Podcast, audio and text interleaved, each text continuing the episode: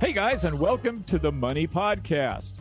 News about the war in Ukraine and financial upheavals everywhere these days. Add to that the increasing pressure on our budgets from rising gas prices and interest rates and a roller coaster stock market. And next thing you know, you're questioning whether your retirement savings are in danger. When events are out of your control, it's easy for emotions to affect your decisions. And that's when people are prone to making money mistakes. Today, we're going to talk it out with Kendrick Maddox, an experienced fiduciary advisor managing more than one billion dollars. I'm Stacy Johnson. My co-host today is Pam Kruger, now C E O of WealthRamp, a free matching service pairing investors with fiduciary advisors. Let's get the ball rolling, but first, a disclaimer. Should we discuss specific investments in this show, do not take them as recommendations because they are not. Before you invest in anything, you've got to do your own research. You got to make your own decisions. Okay, let's get back to the topic at hand. Kendrick, before we begin, tell us a little bit about yourself. How did you happen to become a, a billion-dollar money manager? Well, I should clarify, my firm advises on a little over five billion dollars, um, but I don't think we delineated out where I solely manage one billion dollars, but uh, it's, it's a large amount of assets that our firm uh, manages and I get involved with. Uh, the way I got into the business um, was I really wanted to be on the research analytical side. Um, so I went down the path of getting my uh, chartered financial analyst, my C F A, and working uh, on the research side for a small R I A.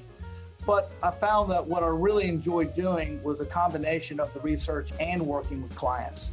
Um, I really liked the non-academic side, uh, the behavioral finance side, the working with clients to help them not make the big mistake. So I transitioned out of purely research into working with clients.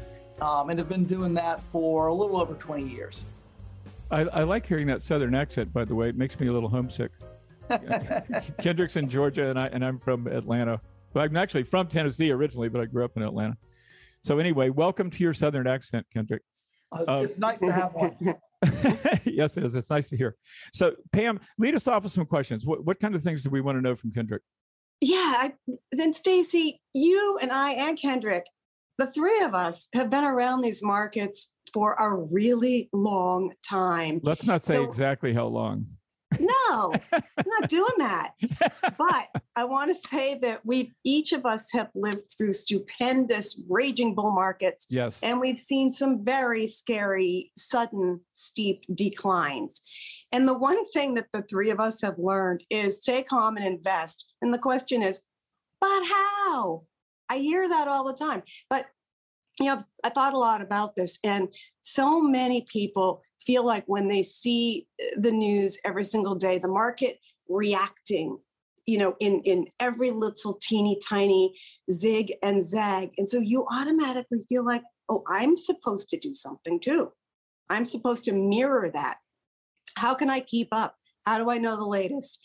And you know, the reality is, we know that in order to stay invested, uh, you really have to have some technique. You have to have some collaborative help, if you will, or you have to just be able to uh, understand the steps that you need to take to do that. So Kendrick, knowing that this is not about reacting, successful investing has never, ever been about reacting to events, world events that are playing out right now, especially. It's about reassessing. So what does that look like right now? Is it too late to make changes or rebalance because now the market, you know, has changed and gone down? What, how do you reassess right now? Yeah, and I really do like your terminology, uh, reassess, um, because you don't want to just be uh, overreactionary. Um, you know, the whole thing starts, uh, Pam, as you and I have discussed in the past, with being prepared for this in the first place. Um, so you needed to have the right asset allocation Um, to where you could withstand the sort of volatility that won't cause you to panic. Um, and you needed to do the right planning work that made sure you had the cash flows or the capital available for any large expenditures that you had. Um, so that, that helps in the first place, um, as you mentioned before, you know, buying the umbrella before the storm comes. But now that you're here, um, you don't want to overreact. Um, you don't want to panic. Um, you do want to reassess your portfolio. That doesn't necessarily mean that you have to even do anything. Um, sometimes reassessing is looking at your portfolio and saying, okay, I'm good. I'm in a good position. I don't need to do anything. Other times it might be the right time to rebalance, and that'll be in conjunction with your long-term asset allocation. So let's say you're it's supposed to be, you know, seventy percent stocks, thirty percent bonds, and you wake up and you're sixty percent stocks. Well, now's a good time to start thinking about rebalancing and going back to your seventy thirty. But if you wake up and you're only, you know, sixty-eight percent stocks, maybe you can do nothing for a little while. Um, the whole idea is to not panic and to not be rea- reactionary, as you said, and to just reassess every single day and make sure you're doing the right thing, whether that's rebalancing or doing nothing. But okay. You know, let me jump yeah. in here real quick, Pam, if you don't mind. Um, we, the, we're, we're facing two black swan events that nobody saw coming, right? For, there was COVID, and, and now there's this war, and uh, oh, and also inflation. I mean, who saw eight percent inflation coming, right? So I, I, what you're saying, I understand, Kendrick, but let me let me tell you my situation, because I'm really not here to do a podcast. I'm here to get my own personal financial advice. So as a retire, I, I'm semi-retired. I'm sixty-six years old.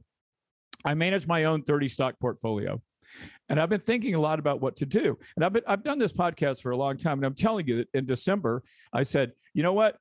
This, this bull market is almost over. Uh, j- just as a, just a matter of regressing to the mean, the stock market has to come correct at some point. It can't go up twenty percent every year. So I, I had a feeling the market was going to look bad this year. And of course, I was right about that. So I accurately predicted the current market decline. And I firmly believe there's more to come, even as we speak. Uh, and, and by the way, as we speak is March sixteenth, and for those of you who are watching this at some other time. So anyway, I'm thinking about what to do. Um, some mornings I wake up wanting to sell everything because I've made a lot of money in the market. Uh, on the other hand, as an experienced investor, I know that that creates a new problem, namely knowing when to buy back in. So here I sit watching my net worth falling, and it's falling, but I'm frozen like a deer in the headlights. And, I, and I've done this for forty years, forty plus years. Yeah. What are your thoughts for me right now? Um, well, you're also, I do like what you said that you thought about this prior. Um, and I hope that you did some rebalancing prior to this. That is one of the key things to long-term investing is you have to rebalance on the up and the downside. You have to reduce your risk after a large run-up in the market, because as you pointed out, regression to the mean, it's going to come against you at some point. Um, and hopefully you did enough rebalancing at that point where you have some uncorrelated assets, whether it's cash, um, some bonds, although bonds in some situations are down more than stocks this year. I, um, I don't have any bonds at all. I, I've never been a bond buyer. Yes. Uh, and, and, and frankly, to be honest with you, I, I sold almost nothing, yeah. uh, but I, but I have a lot of cash too. Yes. You know, I mean, yes. I stopped, what I stopped doing was putting more money in the market. Yes. And so yes. It, that automatically rebalances me somewhat. And and well, I also own a bunch of oil stocks, uh, which have done obviously very well. Uh, so I'm not freaked out, but it's hard to know what to do. And I can just imagine what people, you know, what average people are doing. This is what I do for a living. You know, yes. so I'm, I'm sure people must be freaking out. It it it is hard. I can remember um, two thousand eight um, when it was probably at its hardest, um, a lot harder than it is today, but it's still hard. And every day I would come to the office and sort of reassess, are we doing the right thing? Um, are we looking at portfolios correctly? And then I would remind myself of the his, history of the stock market. And I would look at the fundamentals um, and I would say, yes, we are doing the right thing. And the right thing is to not panic, um, stay invested, rebalance, use this as an opportunity to tax loss harvest, because that's another big key. You said, you got to know when to buy back in, but you're also going to be buying back in with less assets, because if you've made any money the last ten to fifteen years, which everybody has, when you sell, unless it's in an I R A, you're going to have a tax hit. And it's doubly hard to make it back to where you were um, if you sell, especially if you miss the timing. So our advice is usually stick to your long-term game plan. Um, now, you may learn a lesson. You may learn that being one hundred percent stocks is not where you should have been, and that you should have been, you know, ten percent cash or ten percent bonds um, or ten percent hedge funds or whatever it may be. Every individual is different. Um, right. But that may be the lesson you get is that, wow, I shouldn't have been quite that aggressive. But yeah. Now's not the time to, to panic and, and sell those down, even if the market continues to fall, which it's mm-hmm. very well likely. It, Kendrick, a couple of follow-on questions that come to my mind immediately. Number one, back to rebalancing. You know, six months ago, you and I talked about rebalancing. All we were talking about is how people's portfolios have drifted more into stocks. And now here we are six months later, as Stacy pointed out, these black swan events, you know, and, and the market's now the other way, the pendulum swung the other way. So that, so that rebalancing, asset allocation, and I always like to say diversification wins all battles. And I want to ask you, knowing that the whole point of growing your wealth, or the, the, the main foundational uh, way to build wealth, is to stay invested, and you want to try to do that, what is the biggest cardinal mistake you see people making at times like this? Well, it's, of course, what we're talking about is panicking, selling at the wrong time. Um, it's really hard to make up your wealth if you sell uh, stocks or other sort of assets that are volatile at the wrong time. And you can just give a quick math lesson, which I'm sure everybody knows this, but let's say you had one hundred dollars um, and the market fell twenty-five percent. Now you've got seventy-five dollars. So to get back to even, you do have to go up a long way. You have to go up thirty-three percent, which is really hard, but can happen quicker than you think. But the detrimental part is, what if you sold something?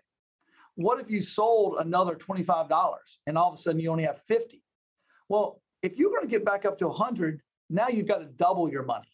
Yeah. You've got to go from fifty to one hundred, which is double, which is a lot harder than going from seventy-five to one hundred. So that's why selling at the wrong time can really be detrimental to of someone's portfolio. And that's why, as we've discussed, you have to plan beforehand. The only reason people sell are, one, because they panic and they sell at the wrong time, or two, they need the money. So doing the right planning in the first place to make sure you have the living expenses or the capital you need for some large purchase um, is done beforehand, will enable you to ride out these down markets. And down markets can last for a long time. Um, yeah. So you may need two years of living expenses. Um, you this is a short two-month downturn right now. Um, right now, it may continue to go a lot longer um, and get a lot uglier, because energy stocks are up, Berkshire Hathaway's up, Vanguard value's barely down, uh, M L Ps are up. Um, lots of things are up or down a lot less, but it could continue to go down. And you could find that everything is down, um, and you still can't panic. You need to follow your long-term. You know, one of the, one of the things plan. I said, Kendrick, on a recent podcast that I did was, in times like this, if you're not going to adjust your portfolio, that's fine. Adjust your expectations, because I think right. you know when, when the market goes up twenty percent a year for three years in a row, you know, you know what happens? It happens to all of us. It happens to me too. Yes. You suddenly believe that you're smart. You know, that I'm so brilliant that I bought this stock and it's doubled, it's tripled. And you you believe you got the market now, you understand it. And yes. yet you're just about to have your hat handed to you. And so you, you've got to know these things are going to come, even though you it's painful and you, you pretend like they're not going to, they are going to. And so you have to ad- adjust your expectations. So at least I can say I didn't adjust my portfolio a lot this January, but I adjusted my, my expectations, and I, and I haven't been disappointed. Because See, that's the kind of, and that's the kind of sage advice I, it, that really does come from experience. It's only coming from your own experience that you really know Absolutely. that. It's really smart. Um, Kendrick and Stacy, I think that one thing that Kendrick alluded to, that I have to find a more exciting way to describe this. I call it the F word, maybe. It's financial planning. How vanilla, how boring does that sound? And what the heck does financial planning have to do with investing?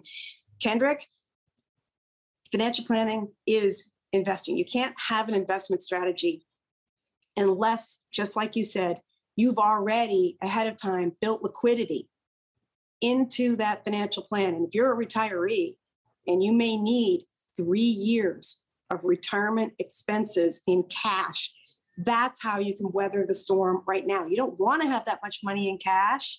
Where are you going to put it? You know, you, I bonds, you know, you can buy ten thousand dollars worth of I bonds. But Kendrick, let's talk a little bit about the connection between the financial planning that comes before the investment strategy and how that really helps. Yes, um, planning is definitely very important, and it means a lot of things to a lot of different people. Um, and no two plans sort of look alike. Um, sometimes you're dealing with a very complicated estate, um, which, and the person doesn't have to worry about the cash flow. But more often than not, it's really talking about retirement planning and understanding uh, how much cash you need to live. That way you can build a portfolio uh, correctly to make sure that you do have enough cash. Um, and it's an ongoing plan and an ongoing part of the process of understanding where someone is and what their needs are, so you're not forced to sell at the wrong time.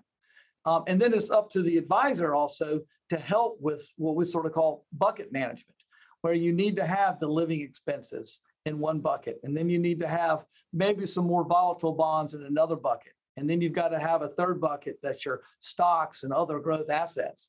And when those growth assets are going up, you got to trim those back and replenish the cash portfolio. But then when those stocks are down, you got to let them ride, and you use the money that you put aside for living expenses for a year, two years, maybe even three years. So it's understanding someone's situation and their cash flow needs, and then managing those cash flow needs. And then, of course, the expectations, like Stacy said. I mean, we tell clients that you should expect the stock market to fall twenty to twenty-five percent at any moment for any reason. And it's usually not reasons that you're predicting. I mean, we were not talking about the Ukrainian-Russian situation prior to this. Uh, we were talking about inflation, um, and that slowly sort of crept up. But we really didn't start talking about that till, you know, late last year. Well, you know, but here's the thing, Kendrick. I don't want my portfolio to go down twenty-five percent because that makes me twenty-five percent poorer, and I hate that. So no, no, no, you're not twenty-five percent poor unless you sell. Okay, thank if you. If you sell, then you're that twenty-five percent helps. Poor. Then so, you've locked in that loss. Yeah. And then if you've lost fifty percent, you, again, math of losses, it takes one hundred percent return just to get back to square one, which is why I understand so clearly the cardinal rule is don't put yourself in a position where you need the cash so that you have to sell a growth asset while it's growing or it's going down. Yeah, I was I was obviously kind of joking there, but it does lead me to another question.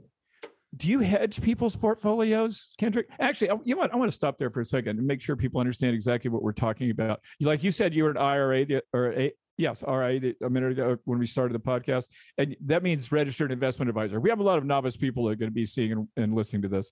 Um, and so, and when you say balance, when you say balance, what, what do you mean by rebalance a portfolio? Let me ask you that first, then we'll go into something else.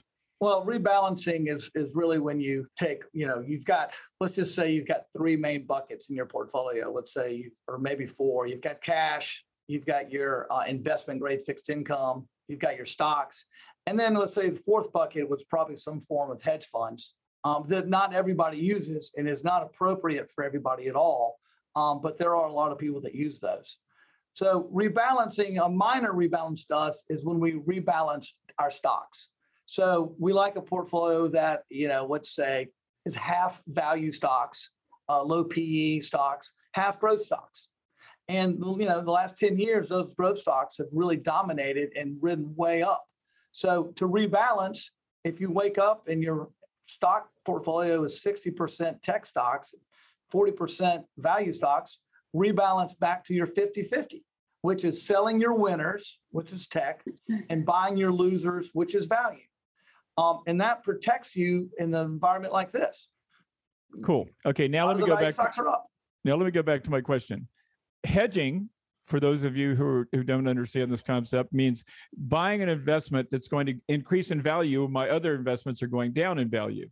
Uh, an extreme example of that would be buying put options or shorting a stock or something like that. So my, my question, so the, the point is, if you're a novice out there, the point is there are strategies you can use that will offset any losses you take in your stock portfolio, or at least that's the hope. That's called hedging. So now, Kendrick, back to my question. Would you, are you hedging your client portfolios at this point?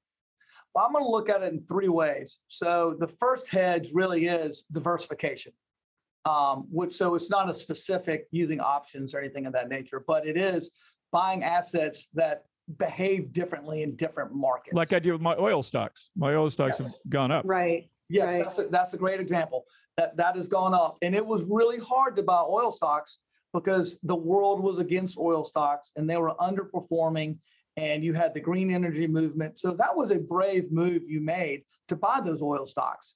but it was diversifying your portfolio, which is a form of hedging. Okay. Um, and you can put other assets in there also. Um, the second way our clients hedge is when you hire someone who's actually running a hedge fund.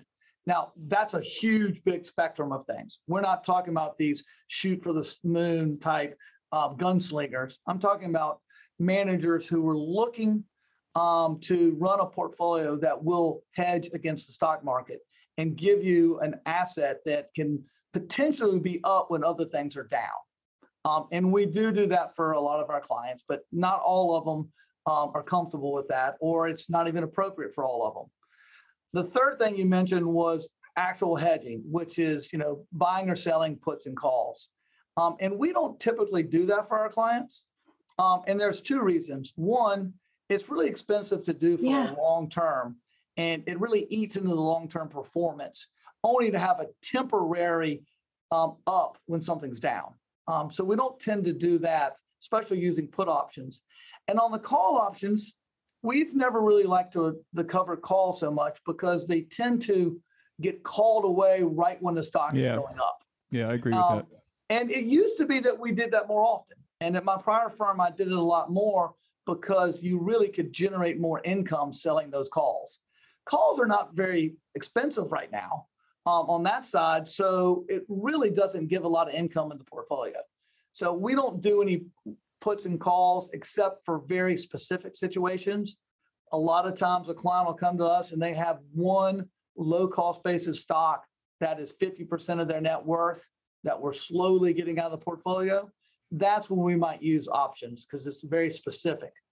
But we don't do it very often on, you know, broad broad-based um, equities um, or stocks.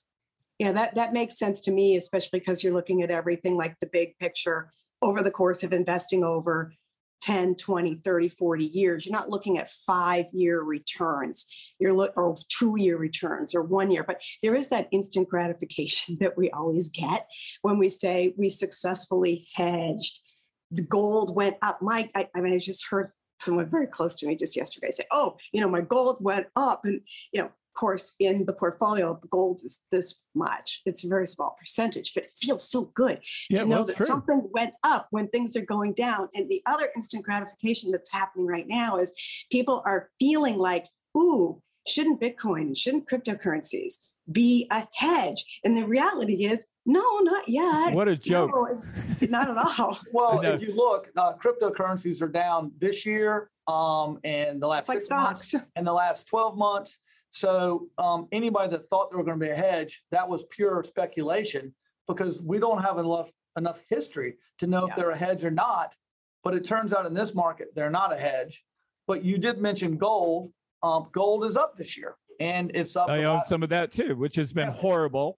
Uh, and now is looking better. But what, so what do you think of gold? Do you buy gold? And that feels good.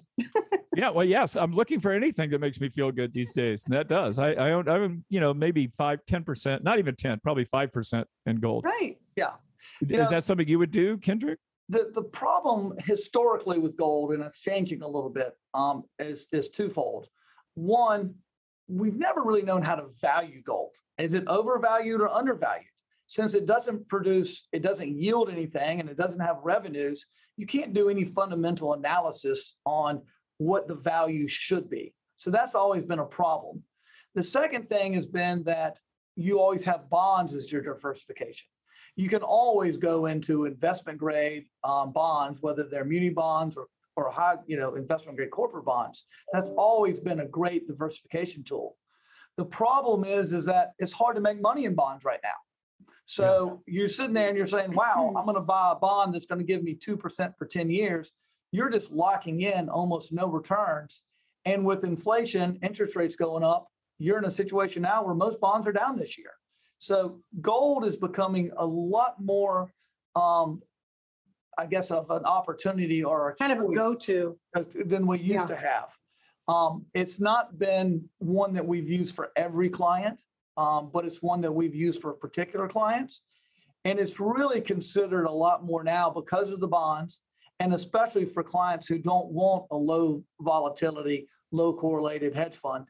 Because a lot of those times what we're saying is we're looking for an asset class that'll give us downside protection, Um, we don't expect it to outperform stocks in a really big market, but we do expect it to outperform bonds over the next ten years. And so gold has come back into the conversation for the first time for us and for my clients, um, first time in probably ten years that we've really started discussing it. The last seventy-ish years, the average peak to downturn is about thirteen and a half percent. And we're pretty much right in line with that right now. And I don't think that we're technically in a bear market, but it sure feels that way. And Kendrick, you know, behaviorally, what I love about what you do is that the reason I brought up the financial planning is because you are a, a chartered financial analyst, which is very heavy on the investment side. And yet you're really helping to reinforce the importance of that financial planning and building the liquidity, building the diversification into that plan. So, I mean, coming from you, I really appreciate this advice. Yeah. And you know what I wanted to say too, and I, I know that you guys uh, want to bring, you should want to bring this up because what you do for a living is you help people manage their money. Uh, Pam helps people find a money manager, and Kendrick obviously is a money manager. Um, and, and so I want to tell you a really quick story. My whole career, uh, which is forty years long, being a financial journalist, and I was also an investment advisor, I always told people, you don't need an investment advisor. It's not that difficult. This is not rocket science. But as I've gotten older, I've actually literally changed my opinion on this. And, and the reason why is simple, because my own experience. I'm getting older. I'm, I'm looking older. I'm not feeling older. But anyway, um, I am actually getting older. And now my nest egg has gotten big relative to where it was, certainly. And so now any mistake that I make is hugely magnified because of the amount of money that's involved. And this is not, this is the rest of my life I'm talking about. So now it makes sense to me. It didn't make sense when I was thirty. It didn't make sense when I was fifty. I mean, I'm a C P A. I've done this my whole life. But as I've gotten older, I want to make sure I'm on the right track. I want to talk to somebody like Kendrick, uh, and I can go through, find Kendrick through somebody like Pam and make sure that I'm doing everything right. And I don't mean to make a commercial. I'm just telling you the truth. You know, the older you get and the bigger your nest egg yeah. gets, the more you might want to get a little outside advice, if for no other reason, just to know that you're doing the right thing. Yep. Stacy, I had the same experience when I was on the air on P B S. Um, I listened to our viewers who kept telling me they wanted to talk to a fiduciary fee-only advisor. And I was the one saying, no, you can do this yourself. But then I realized people want to collaborate and they want to meet people like Kendrick. And that's, that's the whole reason I created Wealth Ramp dot com, to connect people to vetted fiduciary fee-only advisors. And so, you know, t- tell, give us a little bit more about that, Pam. Again, this isn't a commercial, but, you know, exactly what is it that you do? No, it's the truth. It's it's where it came from. Um, I didn't even want to do this. I did it because our viewers kept saying, Pam, you're never giving us names of advisors. And I really want an advisor. Uh, Kendrick is just one advisor who's in our network, our national network of advisors who I have vetted myself. And what I do is when you come to Wealth Ramp dot com, I'm going to ask you a few questions. And by the way, it's private. I don't share your information or anybody's information with advisors or anybody else. You don't get any unsolicited uh, sales pitches or phone calls or anything like that. These are busy advisors. Kendrick's a busy guy, but you want to meet him. So you come to me at Wealth Ramp dot com and I will connect you to the right advisor for the right fit for what you're looking to accomplish. Cool. Wealth Ramp dot com forward slash Money Talks News is how you would go through me to get to Pam. Wealth Ramp dot com slash Money Talks News. Right. Is that what I said? That's what I, I think so. Is this a sobriety test? I can also tell you briefly why we like Pam's group. It's because we're not buying referrals. We're not buying leads. We're none of that. Pam is actually meeting with people who need help and placing them with the right advisor. So, it, you know, we've been vetted, the client has been vetted, and it's a good match right away. Um, and it's not just a money-making scheme like some of the other websites that are out there. Cool. Uh, we are out of time now. I'm going to go ahead and wrap it up, but really appreciate y'all's time.